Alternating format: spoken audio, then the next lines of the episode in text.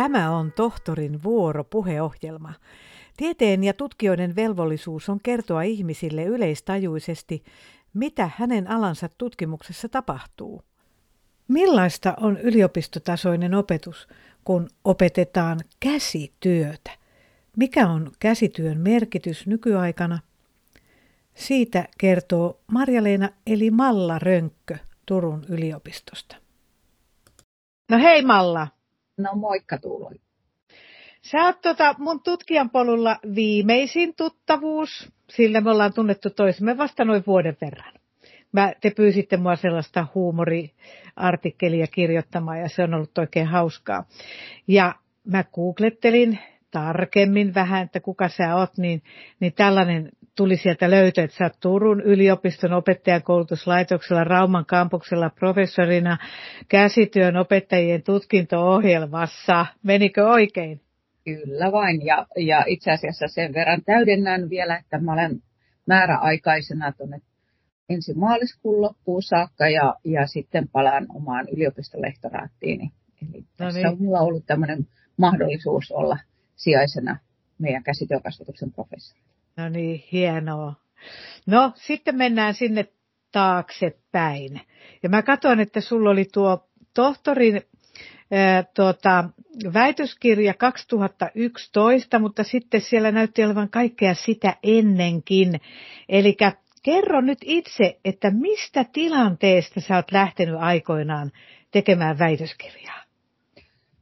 No oikeastaan äh, väitöskirja edelsi lisensiaattitutkimus ja se oli niin kuin siihen aikaan ehkä semmoinen niin kuin pienempi porras siihen väitöskirjan polulle. Ja, ja tuota, mm, tietysti kun yliopistossa on ollut töissä vuodesta 1995, niin se on ollut siinä semmoisena ajatuksena, että, että jatkotutkimusta tai yleensäkin tutkimusta tulee tehdä ja, ja silloin, silloin tuota, ää, olin ensimmäisiä vuosia täällä opettajakoulutuslaitoksessa töissä, niin silloin mä ajattelin, että, että mun täytyy kyllä lähteä tekemään jatko-opintoja ja, ja sitten itse asiassa se polku alkoi vuonna 1998, jolloin mä sain jatko-opinto-oikeuden Helsingin yliopistoon ja mä tosiaan tein sitten lisensiaattitutkimuksen 2004 ja siinä samassa oli myös nämä kaikki ö,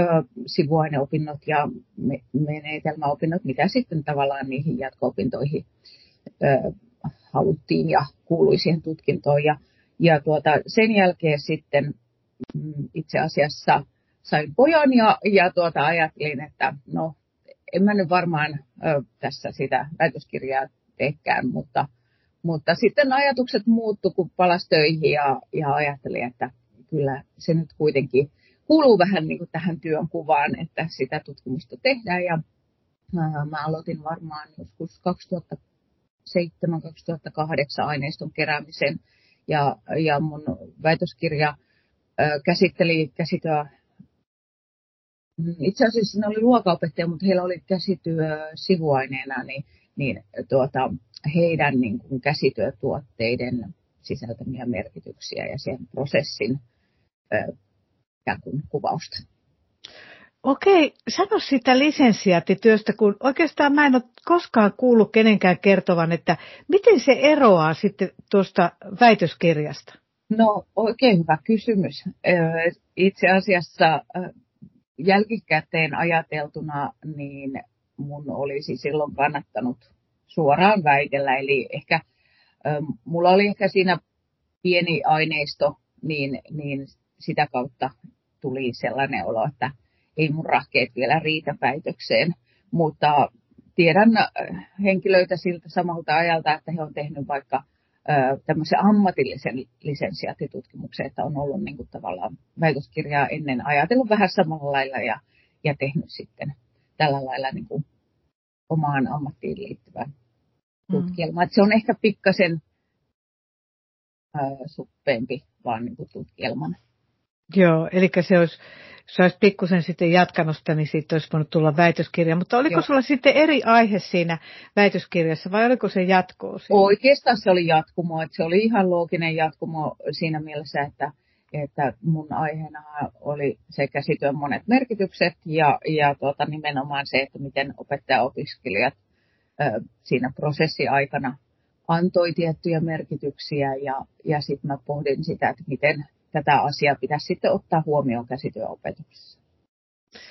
No mitä sitten, sä väittelit silloin 2011 ja sun väitöskirjan nimi oli tuossa, mulla se on kirjoitettuna opettajan koulutuksen opiskelijoiden käsityölle antamat merkitykset ja niiden huomioon ottaminen käsityön opetuksessa. Niin mitä sä sitten siinä väitit?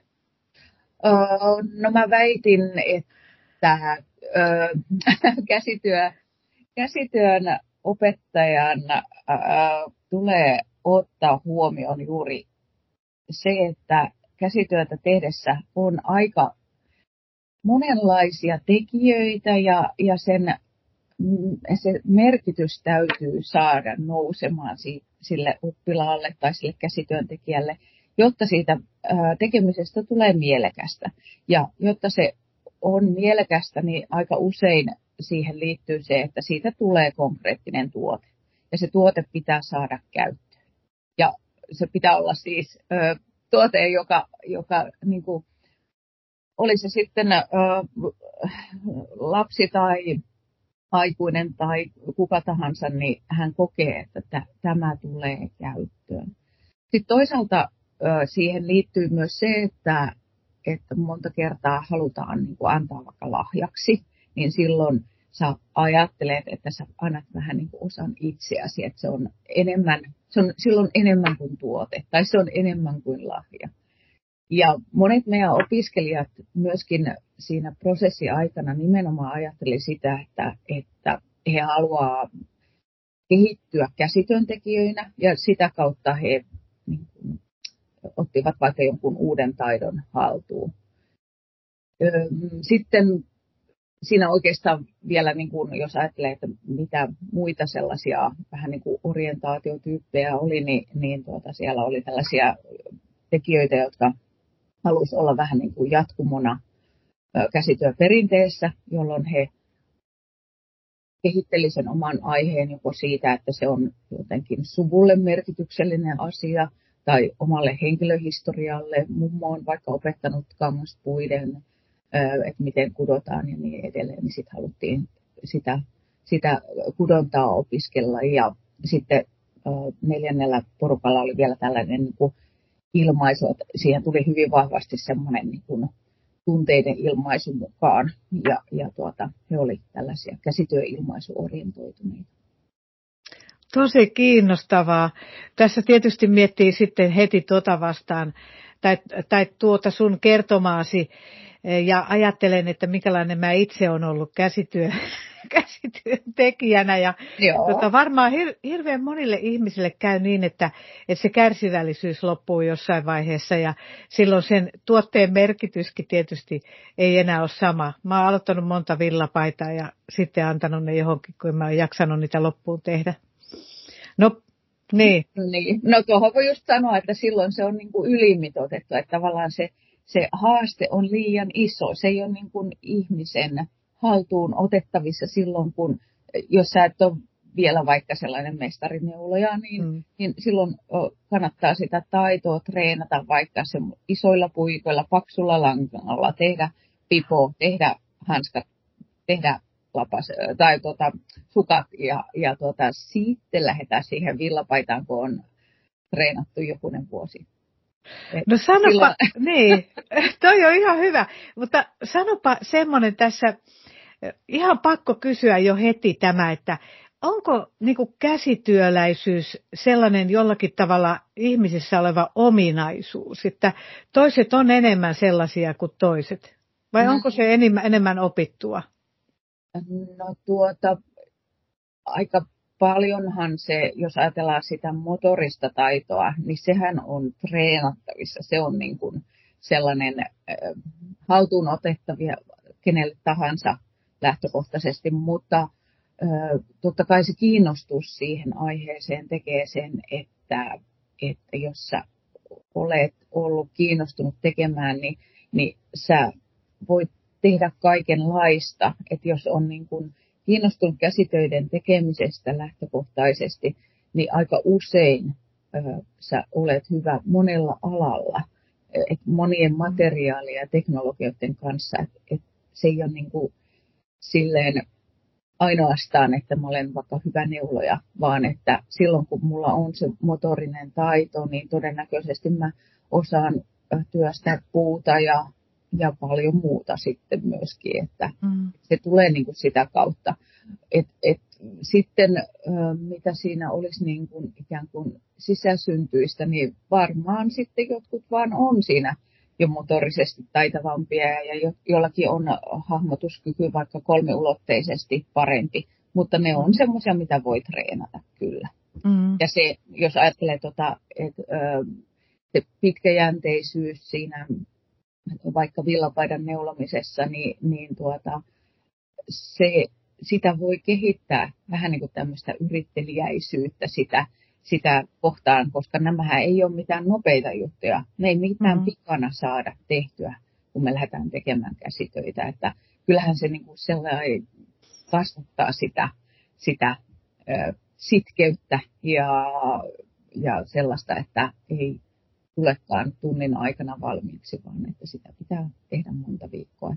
Mutta silloin se, mun mielestä se niin peilautuu myös siihen, että se, se täytyy saada valmiiksi. Että se täytyy mm. olla sen kokoinen vaikka siellä ö, koulussa tehtävä juttu, että oppilaat saa sen valmiiksi. Ei, ei saa mm. olla ylimitoitettuja, mutta ei myöskään mm. alimitoitettuja. Mm. Mä, joo, mä oon tota miettinyt sen takiakin, kun mun äiti on siis himo-käsityöntekijä. Ja, ja tota, mä joskus nuorena olin vähän, mutta sitten kun sä voit ostaa kaiken kaupasta, mm. niin se, on, se on varmaan niin kuin, nyt niin kuin nykyaikana erilaista. Mutta sitten esimerkiksi mun veljen tytöt, niin ne on ihan hirveitä tekemään hirveitä, tekemään niin kuin koko ajan.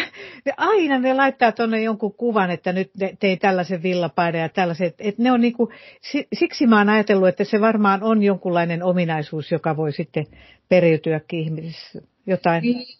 Ja sitten se ehkä voi olla sellaista, että jotkut niin kuin, tavallaan kun näkee sitä tekemistä, niin silloin siitä tulee, niin kuin, että sun ympäristö on sellainen, mikä tukee sitä. Hmm. Niin sitä kautta, mutta en mä niin kuin ajattele sillä lailla, että nyt tämä käsityötaito tulisi ö, perintönä jollekin, vaan että se, se vaatii sen, että sä näet ja kokeilet ja sulla on rohkeutta tehdä. Mm. Ja Joo. olla, olla niin kuin, silleen myöskin hyväksyä se, että se ei ihan heti alkuun onnistu. Mm, toi on varmaan tärkeä pointti, joo. No sitten, jos palataan siihen sun väitöskirjaan, niin tota, ö, mikä sun mielestä siinä oli tuota, ensinnäkin kivaa, mukavaa, antoisaa ja sitten toisaalta mikä haastavaa? Otetaan se mukava ensin. No, täytyy kyllä sanoa, että kun siitä on jokunen vuosi aikaa, niin ehkä mä ajattelen sen mukavuuden sitä kautta, että, että, että se, siinä oli mulla uh, nämä aineisto on kerätty meidän opettajaopiskelijoilta. Ja jotenkin mä koin, että mä sain sitten niiden opiskelijoiden äänen kuuluviin ja, ja sitä kautta niin kuin reflektoida sitä, että mikä sen käsityön merkitys on ihan niin kuin yleisestikin ja että ei ole mitään kadonnutta kansanperinnettä.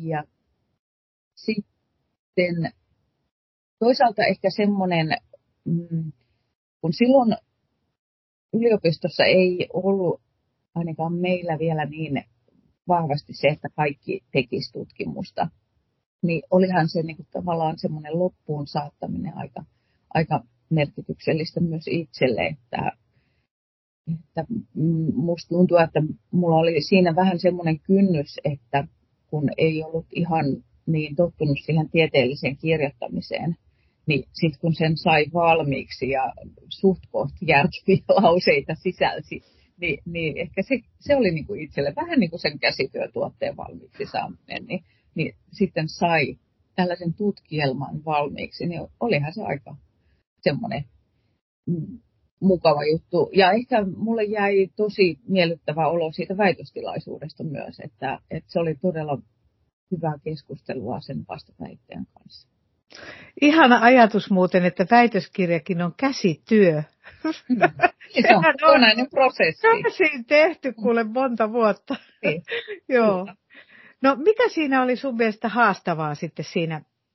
No varmaan siinä oli just se, se että se rima oli suhteellisen korkealla, niin kuin, tai itse laittoi sen riman korkealle sitä kautta, että ajatteli jotenkin, että se pitää olla niin hienoa tekstiä. Ja miten, miten mä saan tästä ihan tavallisesta kerronnasta niin kuin sellaista akateemista, akateemista kirjoitusta? Ja se varmaan oli semmoinen, että sitten sen kanssa kun pähkäili, niin siinä meni vähän niin kuin liian monta vuottakin, että ajattelin, että niistä, kun aluksi tietysti on niin paljon kaikkia muistiinpanoja ja sitten se kokonaisuus alkaa vasta hahmottumaan ajan kanssa, niin, niin sitten tavallaan mä päätin, että nyt mä teen sen valmiiksi, niin eihän siinä sitten lopulta mennyt kauan, mutta tavallaan hyväksy sen. Mutta kun mm. se oma teksti tuntui jotenkin niin kököltä ja semmoiselta, että se ei ole tarpeeksi. Että se oli varmaan haastavinta se. Onko se, onko se muuttunut, onko tässä tapahtunut samanlainen asia kuin tuossa käsityössä, että kun tekee tarpeeksi paljon sitä, niin sitten osaa kirjoittaa, kirjoitat varmaan paljon tieteellistä tekstiä nykyäänkin. No en mä tiedä. Ehkä sanotaan, että en ole ehkä ihan niin huono, mutta vähemmän huono. Joo. Et, kyllä se on mulle, ei se, on niinku, se ei ole helppoa. Onko se sun mielestä tuota, Mä en ole tätä kyllä keneltäkään multa kysynyt, mutta mä itse joskus mietin sitä, että onko siinä vähän liiankin paljon siinä tieteellisessä kirjoittamisessa sellaista tota, turhaa vaikeutta. Esimerkiksi muuttuu aina ne lähdeluettelo-opastukset, pitää olla milloin APA 6 ja milloin 7 ja milloin jonkun lehden oma. Ja onko se tarpeellista? No, siis mä en ehkä koe sitä haastavimpana niin kuin jotain lähdeluetteloja ja tällaisia. Että se, se on niin kuin, tavallaan pitää hyväksyä, että nyt niin kuin, se kieli ja se, ne ikään kuin, mitkä kuuluu siihen, niin nyt vaan pitää tarkistaa, että aha, nyt mennään tuolla tyylillä ja nyt mennään tuolla tyylillä. Öö, joskus ne on vähän raivostuttavia, että sitten mm. sä kaivelet vaikka jonkun etunimeä, kun sä et ole tajunnut, että, että tässä piti ollakin se etunimi myöskin mukana. Mutta se varmaan niin kuin semmoinen, että miten niin kuin tavallaan kasaa kokonaisuuden eikä vain yksittäisiä faktoja, niin se on varmaan niin kuin se mm. haastavin osuus siinä, että se tavallaan se teksti menee eteenpäin, että jos sulla on vaikka niitä muistiinpanoja mm, miljoonasta eri lähteestä, niin mm. se, tavallaan se lähteiden vuoropuhelu ja miten sä peilaat omaa tutkimusta siihen, niin se varmaan on semmoinen, mikä, mikä tuota, ei ole niin kuin, se ei tule silleen vaan naps, vaan, vaan mm. että täytyy olla sitä pohjaa, mihin peilata. Mm. Silloinhan se tietysti helpottuu. Joo. No tota, oliko, oli sullakin ohjaajat tietysti tuossa sun väitöskirjassa ja sit sä ohjaat vissiin itsekin. Mitä sä ajattelet, että mikä siinä väitöskirjan ohjauksessa on tärkeintä? Siinä on varmaan tärkeitä äh, semmoinen realistinen palaute, joka on kannustavaa ja sen kertominen, että missä ollaan niin kuin oikealla linjalla ja, ja mm. mikä on epäselvää. Että se on varmaan jokaisessa palautteessa, että tavallaan sen itsekin aika todennäköisesti tietää, että toi ei ole ihan paras mahdollinen pätkä, mutta että jos saa siihen jotain sellaista, että miten sitä voisi parantaa, niin kyllähän se niin kuin auttaa, että joku toinen niin kuin reflektoi sun kanssa sitä asiaa. Joo. Näin Joo, Joo okei. Okay. No hyvä. Tota, sitten ajatellaan sitä, että sä olit siis ennen väitöskirjaa olit jo siinä opettajakoulutuksessa töissä ja Joo. teit sitten lisenssiat, sitten teit väitöskirjan. Niin mitä siitä väitöskirjan tekemisestä seurasi? Seurasiko siitä jotain? No oikeastaan siitä seurasi se, että mä pystyin hakemaan nimekkeen vaihdosta, eli olin silloin yliopisto-opettajana ja, ja sitten tuota, hain nimekkeen vaihdosta yliopiston lehtoraatiksi. Eli kun lehtoraattiin mm. pystyy pääsemään niin kuin, vähän niin kuin tämmöiset senior lectorit, eli, eli tuota, on jo kokemusta siitä ja sitten se, se väitöskirja ikään kuin osoittaa myös sen tieteellisen näkökulman siihen. No, sä oot siis valinnut tämmöisen tieteellisen uran, näin voisi sanoa. Tota, kulkeeko sulla joku juttu niin kuin tavallaan koko ajan mukana, joku asia, mitä sä ajat? Mitä sä ajoit siinä lisensiaattityössä? Eh, mitä sä ajoit siinä tohtorin väitöksessä ja mitä edelleenkin? Mikä, mikä on se pointti, mitä sä ajat? No se, mikä mulla on varmasti mukana ihan kaikessa tässä opetuksessa ja tutkimuksessa on se, että haluan olla vähän niin kuin käsityön matkalaukkusaarnaaja, joka kertoo, miten mahtavaa hommaa tämä käsityö on, että oli se sitten koulussa tai vapaa-aikana tai, tai mahdollisesti jollain jopa työnä, niin, niin se on niin kuin se juttu.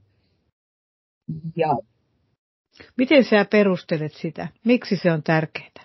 No se on, no siinä on varmaan just se ö, konkreettisen käsityötuotteen valmiiksi saa, saaminen, se on jotenkin sellainen, sellainen tunne, että olen olemassa ja, ja tuota, sitten kun mä teen vaikka neulon ne lapaset ja annan ne lahjaksi jollekin, niin se, se tuote sisältää muutakin kuin sitä lankaa ja neulomisprosessia, vaan siihen liittyy vähän niin kuin semmoisen viestin välitys, että, että olet minulle tärkeä. Mm. Tai mm, se, se voi se käsityön tekeminen auttaa vaikka ihan niin kuin, että tehdään motorisesti jotain tiettyä, tiettyä vaikka neulotaan äh, ihan vaan edestakaisin neuletta, niin sekin on todettu sillä lailla laskevan syke, sykettä, mm. eli, eli sellaista niin kuin hyvinvointia käsitöiden tekemisen avulla. Ja, ja tuota, sitten kun ajattelee sitä taidon kehittymistä, niin onhan se, vaikka se on niin kuin välillä sitä, että joutuu purkamaan ja tehdään uudestaan, niin on vähän turhauttavaa, mutta sitten toisaalta kun sitä oppii, niin, niin kyllä se niin palkitsee siinä juuri, että sitten mm. pystyy haastamaan itseään ja, ja si, sitä kautta tulee niin, tavallaan semmoinen käsityön kasvattava voima esille. Mm. Joo, tuossa tota, juuri joku kertoi, että se oli tehnyt jotain käsityötä ja sitten se oli joutunut purkamaan sitä. Ja mä rupesin ajattelemaan sitä, että sehän oikeastaan aika ihan harvoin elämässä pystyy purkamaan. Mm. Niinku, että tavallaan mennä takaisinpäin ja korjata joku asia. Et se, se on varmaan, niin kuin, mä itsekin muistan se, että mä oon joskus tehnyt jotakin sukkaa ja sitten yhtäkkiä mä ajattelin, että ei tämä menee nyt väärin, niin mulla on mahdollisuus purkaa se ja, mm. ja tehdä se vielä paremmin. Se on hieno tunne. No, no sä oot tehnyt tuota 2010 jonkun, olikohan tämä yksin tai jonkun toisen kanssa tämmöinen, että käsityö kuuluu varhaiskasvatukseen. Niin tota, mitä sä sanot, onko siellä varhaiskasvatuksessa nyt käsitöitä? No, jos lähtee ihan OPSien näkökulmasta, niin käsityö on siellä niiden niiden laaja-alaisten oppimistavoitteiden alla, eli tutkin ympäristöön ja sitten ilmaisun monet, monet muodot. Ja sitä kautta käsityön pitäisi olla siellä mukana. Ja muistaakseni esiopetus OPSissa oli mukana silleen eri, erikseen maininta, että käsitöissä tulisi tehdä jokin pitkäaikainen prosessi. Ja tämä on varmaan just sellainen, mikä on haastavaa tänä päivänä. Eli, mm. eli juuri se, mistä mä jo ehkä tuossa puhuinkin, että se ei tule hetkessä valmiiksi se käsityö.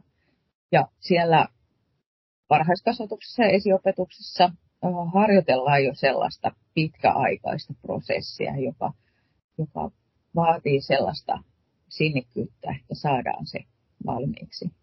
Ja kyllähän tällaisena just, jos ajattelee vaikka niitä motorisia taitoja, niin ajattelisin, että se auttaa siinä ihan niin kuin kirjoittamaan oppimisessa, sitten silmäkäsikoordinaatiossa ja sitten taas, jos lähdetään sitä ilmaisua ajattelemaan, niin, niin tuota, kyllähän tässä esimerkiksi, mitä nyt ollaan analysoitu yhdessäkin, mm. tällaisia huumorihahmoja, mitä, mitä lapset on tehnyt, niin ne on mun mielestä oikein hyviä esimerkkejä siitä, että silloin kun sulla on vapaus suunnitella ja sä saat tehdä ja toteuttaa sen oman suunnitelman pohjalta tuotteen, niin se antaa sille käsityölliselle ilmaisulle paljon enemmän ja, ja se, se on taas paljon enemmän kuin vain sellainen, että kaikki tekisi samanlaisen opettajan suunnitteleman, mm.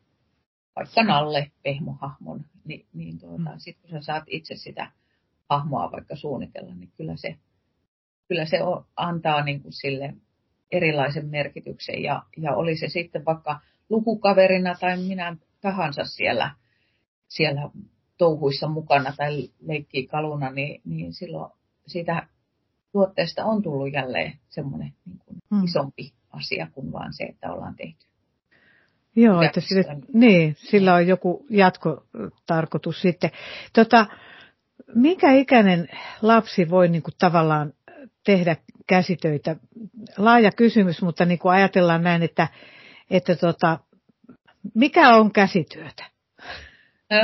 No, jos ajattelee sitä, että minkä ikäiset voi tehdä käsityötä, niin, niin kyllähän ihan pienten, pienten, pienten vauvojen ja taaperoidenkin kanssa voidaan tehdä. Että esimerkiksi on ollut vauvojen kanssa ihan semmoisia postimerkin kokoisia pieniä huovutusjuttuja, joista sitten on lähdetty tekemään vaikka jotain rintakoruja. Ja että toki aikuisten, aikuisten niin. tuella, mutta kuitenkin se, että jos se on pienet kädet ja pienet sormet, niin silloin se toteutettava juttu on pieni. Eli ei kannata silloin taas ylimitottaa mm. liian isoksi sitä, sitä mi- mihin tavoitellaan. Ja äh, sitten jos ajattelee just sitä, että on näitä vaikka vauvojen värikylpyjä ja muita, niin sehän on vähän niin kuin ensimmäisiä tällaisia, missä, missä niin kuin ehkä konkreettisesti voi kokeilla, minkä tuntunen se materiaali on,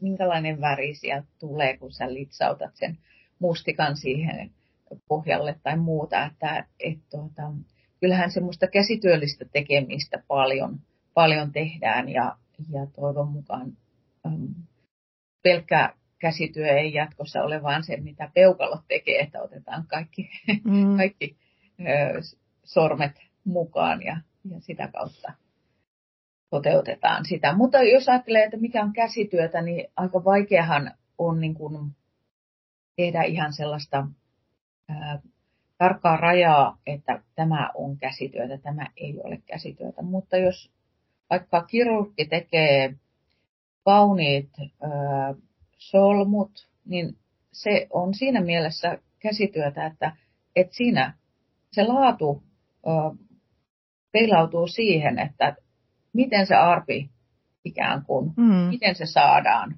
peittymään. Ja kyllähän se, se vaatii niin kuin sitä motorista taitoa, mm. että jos sä oot tehnyt niitä solmuja ja tikkejä monta kertaa ja treenannut sitä, niin todennäköisesti sun käsityölliset taidot ovat siinäkin kehittyneet. Että mä näen, että siihen tarvitaan sitä, sitä Sorminäppä. Niin, joo. No tota, Öö, mitäs mulle tuli äsken tuossa mieleen vielä? Niin, semmoinen, olin tuossa yhdessä esiopetusryhmässä ja siellä oli sitten semmoinen kuin mollikirja ja sitten ne oli tehnyt jokainen oman mollin, siis semmoisen ruskean tyypin. Niin tota, missä vaiheessa voi oppia niin tekemään tällaista neulomista? Onko siinä mitään ikäkautta? Mm, no, me puhutaan yleensä silleen, että että on niin kuin tämmöisiä ää, esi, esitaitoja, että lähdetään just näitä, vaikka että neulominenhan vaatii sitä, että, että sulla on silmäkäsikoordinaatiota ja sun toinen käsi pystyy tekemään eri asiaa kuin toinen käsi. Ja jos nyt ajattelee vaikka, että mitä, mitä tarvitaan siihen neulomiseen, niin siihen tarvitaan sitä motorista taitoa, että vaikka oikea käsi pujottelee lankaa tai vaikka paperia johonkin, johonkin sellaiseen paperipudokseen. Ja, ja tuota, se on ollut esimerkiksi sellainen niin kuin esitaito, mitä, mitä on voitu treenata vaikka sitten siellä varhaiskasvatuksessa – ja sitten myös tällaiset pistot, ompelu, käsin ompelu antaa sitä motorista kehittymistä. Mutta esimerkiksi, jos niin ajatellaan OPS-tasolla, niin aika usein se neulominen tulee siellä jossain kolmosella, nelosella, mutta kyllä mä olin esimerkiksi yhdessä aineiston keruussa, jossa sitten oppilas halusi neuloa viitan hänen hahmolleen. Ja siinä ruvettiin sitten katsomaan, että miten ne puikot toimii ja miten, miten saadaan langalla muodostettuja silmukoita. Niin kyllä hän sen sai siinä haltuun, kun aluksi katsottiin vähän aikuisen mm. kanssa, että miten, miten silmukat lähtee muodostumaan. Ja siellä sitten vähän aikaa, kun treenasi, niin saatiin aikaiseksi viitta tälle hänen, hänen hahmolle, että eihän se vaadi sitä, että pitää olla kolmasluokkalainen tai nelosluokkalainen, mm. vaan tässäkin tavallaan tuli se, että nyt mä tarvin, mä haluan neuloa sellaisen. Mm. Mutta ehkä hän oli nähnyt sitä, että minkä näköistä, mm. minkä näköistä jälkeä tulee, kun neulotaan, niin sitten hän osasi yhdistää siihen, että, että silleen neulomalla mä voisin tehdä semmoisen viitan. Ja sitten voi olla, että, että niin kuin jos ajatellaan vielä varhaiskasvatustakin, niin, niin helposti saatetaan aliarvioidakin mm. lasten mm. kykyjä. Että, että kun mä ajattelen esimerkiksi ne mollit, mitkä ne oli tehnyt, niin ne oli niin kuin tuota, neulalla ne reunat sillä tavalla laittanut, ne oli kääntänyt mm. sen ympäri ja, ja sitten liimasivat sinne jotakin ja niin poispäin. Ja eikö tämä nyt ole ollut myös varhaiskasvatuksessa niin kuin sata vuotta jo, että ensin on niitä pistelytehtäviä. Pistellään Joo. jotakin ja sitten seuraavaksi ommellaan paperille ja Kyllä. tavallaan sitä, että tota, onkohan sitä jotenkin vähemmän nykyään? Mä en osaa sanoa. Oh, no kyllä varmasti on sillä lailla, että, että sitten kun se, jos ei ole opettajilla sitä semmoista omaa intressiä. Ja sitten koetaan, että, että sieltä OPSin kautta tulee paljon muuta. Mm. Se on vähän semmoinen kilpa niiden muiden kaikkien tärkeiden sisältöjen kanssa. Mä niin kuin on samaa mieltä, että, että sitä varmaan on vähemmän, mutta sitten toisaalta, kun joku innostuu vetämään ja ihmettelemään lasten kanssa just sitä, että miten me voitaisiin lähteä vaikka toteuttamaan jonkun kiinnostavan kirjan tai muun pohjalta jotain suunnitelmia, niin kyllä mä väittäisin, että ne on niin palkitsevia, että toivoisin, että monet ottaisivat sen silleen omalla tasolla haltuun, että ei, ei kaikkien tarvitse tehdä mitään hirvittävän isoja projekteja, mutta tuota, sitten mm. katsoo vähän. Nykyään on kuitenkin mahdollisuus poimia ideoita Instasta ja, ja tuota, on Pinterestit ja vaikka valla mitä, että tavallaan näkee sitä, että miten joku on toteuttanut ja, ja tuota, sitten sieltä saa niitä ideoita myös mm. niihin ohjauksiin ja opetukseen. Niin, nykyään on kyllä tosiaan, että vihjeitä on saatavilla ja ohjeita ja kaikkia YouTube-videoita, missä neuvotaan alusta loppuun joku juttu. Semmoinen kysymys vielä tässä, että, että jos joku nyt sitten vaikka siellä sun kampuksella ajattelee, että voisi gradun jälkeen ruveta tekemään väitöskirjaa, niin mitä ominaisuuksia tarvitaan sun mielestä väitöskirjan tekijältä? No siinä ominaisuus ominaisuus varmaan se sinnikkyys ja pitkäjänteisyys on sellaisia, mitä nyt aina tarvitaan tämmöisessä pitkäaikaisessa prosessissa. Sitten ehkä semmoinen avarakatseisuus myöskin, että pystyy ajattelemaan jotenkin toisin, että ei ole, ei ole, niin kuin vaan, ei ole niin, niin valmiita vastauksia jostain, vaan, vaan pitää niin kuin hakea sitä tietoa hyvin laaja-alaisesti. Että käsityökin on, sijoittuu niin monelle eri tieteenalalle, niin yhtäkkiä sä voit löytääkin jostain, jostain ihan yllättävästä paikasta sitten sellaisia, että haa, tämä on joko sovellettavissa siihen käsityöhön tai täällä onkin tutkittu käsityötä nimenomaan mm. niin kuin sellaisena tekemisenä, mutta kukaan ei ole ajatellut sitä, kun se ei ole vaikka niin kuin kasvatustieteen alla. Mm. Onko tuo käsityö nyt, mitä alaa se sitten on? Onko se taiteellista? No, no se, Kasvat... on, niin. se, on, se on juuri myös oikein hyvä kysymys. Kasvatustaide. Monta kertaa, monta kertaa kun pitää määritellä, että mihin tieteen aloille tämä kuuluu tämä kyseinen tutkimus, niin, niin sitten aika usein se jotenkin liittyy kasvatustieteisiin meillä, kun mm. ollaan täällä pedagogisessa ympäristössä keräämässä aineistoa, mutta kyllähän se on lähellä myös sitä ää, semmoista taiteellista toimintaa, mutta se ei välttämättä aina ole sitä niin, semmoista taiteellista ilmaisua, että siinä, mm. siinä on niin monia, monia puolia. Että sen takia ehkä juuri täytyykin olla hyvin laaja-alainen ja katsoa monesta eri näkökulmasta. Että joskushan se voi olla jotain humanistien tekemää tutkimusta tai, tai tuota, sitä voi löytyä. No, esimerkiksi tuossa jokunen vuosi sitten oli juuri teologisesta tiedekunnasta ajateltiin käsityön tekemisen merkityksestä, niin, niin siinä niin. On laaja-alainen ja katsoa, mitä missä kaikkialla käsityö vaikuttaa. Joo, totta. Tuli heti mieleen kaikki ikonit ja kirkkotekstiilit ja mm. kaikki. Joo.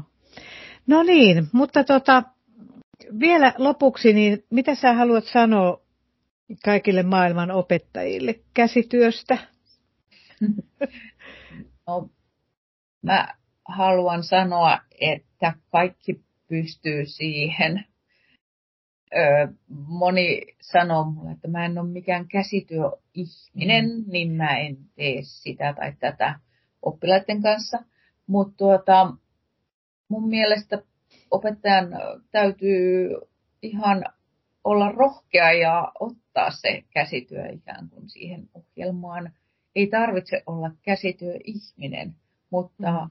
Täytyy ajatella, että mitä ominaisuuksia se käsityö nimenomaan kasvattaa siellä, siellä oppilaissa ja mitä kokemuksia se antaa heille. Että ei, ei tarvitse osata neuloa villapaitaa. että ne on taas se ö, rajaus niin kuin paljon kapeampi, mitä, mitä siellä ihan pienten lasten kanssa ja, ja vähän isompienkin kanssa pystytään toteuttamaan. Ja, ja sitten toisaalta myös se että jos joku haluaa neuloa, niin sitten otetaan puikot ja ruvetaan neulomaan. Tai, tai jos mm. joku haluaa oppia, miten puuta kaiverretaan, niin, niin ihan rohkeasti siihen. Totta kai kaikki työturvallisuusnäkökulmat otetaan mm. huomioon.